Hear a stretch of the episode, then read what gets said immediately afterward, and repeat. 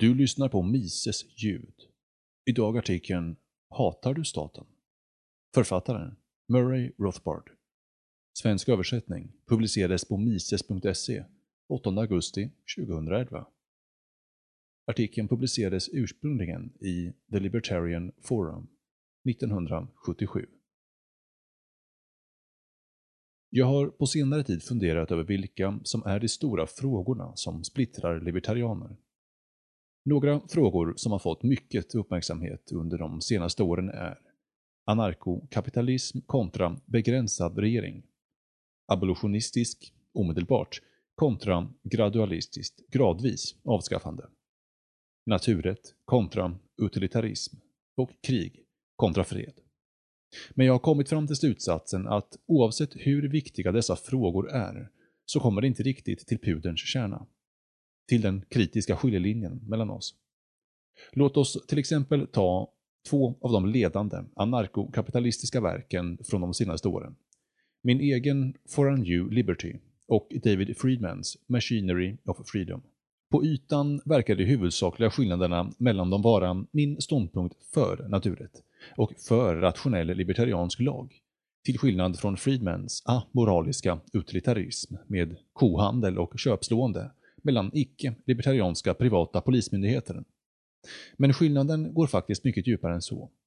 Som en röd tråd i For a New Liberty och i de flesta av mina övriga verk går ett djupt och genuint hat av staten och all dess verksamhet baserat på övertygelsen att staten är mänsklighetens fiende. I kontrast till detta är det uppenbart att David inte hatar staten alls. Att han bara kommit fram till övertygelsen att anarkism och konkurrerande privata polisstyrkor är ett bättre socialt och ekonomiskt system än alla de andra alternativen. Eller, mer fullständigt, att anarkism skulle vara bättre än laissez-faire, vilket i sin tur är bättre än det nuvarande systemet. Ur hela spektrat av politiska alternativ har David Friedman bestämt sig för att anarkokapitalism är överlägset. Men överlägset en existerande politisk struktur som är ganska bra den också. Sammanfattningsvis finns det inget tecken på att David Friedman på något sätt hatar den amerikanska staten i sig. Hatar den djupt i sitt inre, som man hatar ett rovgirigt gäng rövare, slavdrivare och mördare. Nej, där finns enbart den svala övertygelsen att anarkism skulle vara den bästa av alla möjliga världar. Men att den nuvarande ordningen också står ganska högt upp på skalan. För det finns ingen känsla hos Friedman att staten, vilken stat som helst, är ett rovgirigt rövarband. Samma intryck skiner igenom till exempel den politiska filosofen Eric Macs skrifter. Mac är en anarkokapitalist som tror på individens rättigheter men det finns ingen känsla i hans skrifter av något passionerat hat mot staten, eller någon känsla av att staten är en plundrare och bestialisk fiende.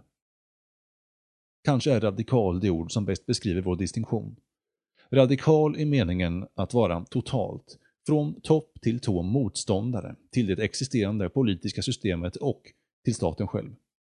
Radikal i avseendet en förening av intellektuellt motstånd mot staten med ett inre hat mot dess omfattande och organiserade system av kriminalitet och orättvisa. Radikal i avseendet en djup hängivenhet till frihetens anda och antistatism som förenar förnuft och känsla, hjärta och själ. Vidare. Till skillnad mot vad som tycks vara sant nu för tiden, behöver man inte vara anarkist för att vara radikal i vår bemärkelse. Precis som man kan vara anarkist och sakna den radikala gnistan. Jag kan knappt komma på en enda person som förespråkar en minimal regering idag, som dessutom är radikal. Ett i sanning förundligt faktum. När man betänker våra klassiska föregångare som var genuint radikala, som hatade statism och sin tids stater med en underbar tillhörande passion. Levelisterna, Patrick Henry, Tom Paine, Joseph Presley, Jacksoniterna, Richard Cobden med flera och så vidare en veritabel uppropslista över gångna tiders storheter. Tom Paines radikala hat mot staten och statism var och är långt mycket viktigare för frihetens sak än det faktum att han aldrig steg över klyftan mellan laissez-faire och anarkism. Och närmare i vår egen tid. Sådana tidiga influenser på mig som Albert J. Nock, H.L. Mencken och Frank Chodrov var magnifint och storslaget radikala. Hatet mot vår fiende staten, Knox bok Our Enemy, the State, och alla statens verk lyste genom alla deras skrifter som en stark ledstjärna. Än sen, om det aldrig riktigt gick hela vägen över till uttrycklig anarkism. Mycket hellre än Albert Nock än 100 narkokapitalister som är alltför nöjda med det rådande status quo. Vart finns vår tids Pains och Cobden och Knox? Varför är nästan alla våra laissez-faire-förespråkare av begränsad regering bekväma, konservativa och patrioter? Om motsatsen till radikal är konservativ, vart är då våra radikala laissez-faire-vänner? Om våra förespråkare av begränsad stat var sant radikala, skulle de knappast vara någon splittring från oss. Det som delar rörelsen nu, den sanna gränslinjen, är inte anarkist kontra minarkist, men radikal kontra konservativ. Herren, giv oss radikaler, de må vara anarkister eller ej. För att föra vår analys ett steg längre. Radikala statsmotståndare är extremt värdefulla, även om de knappt kan kallas libertarianer i ordets rätta bemärkelse. Många högaktar kolumnisterna Mike Royko och Nick von Hoffman för deras arbete eftersom de anser dessa män vara libertarianska sympatisörer och medkämpar.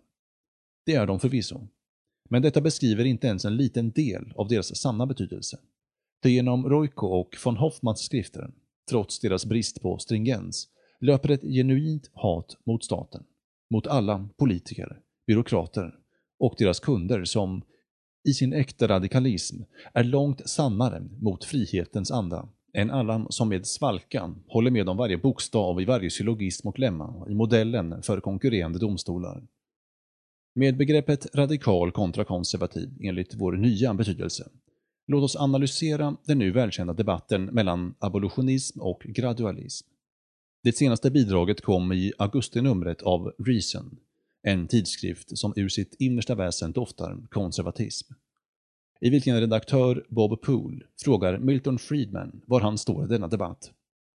Friedman tar tillfället i akt att fördöma den intellektuella fegheten som gör att det inte framställs möjliga metoder för att komma härifrån till målet.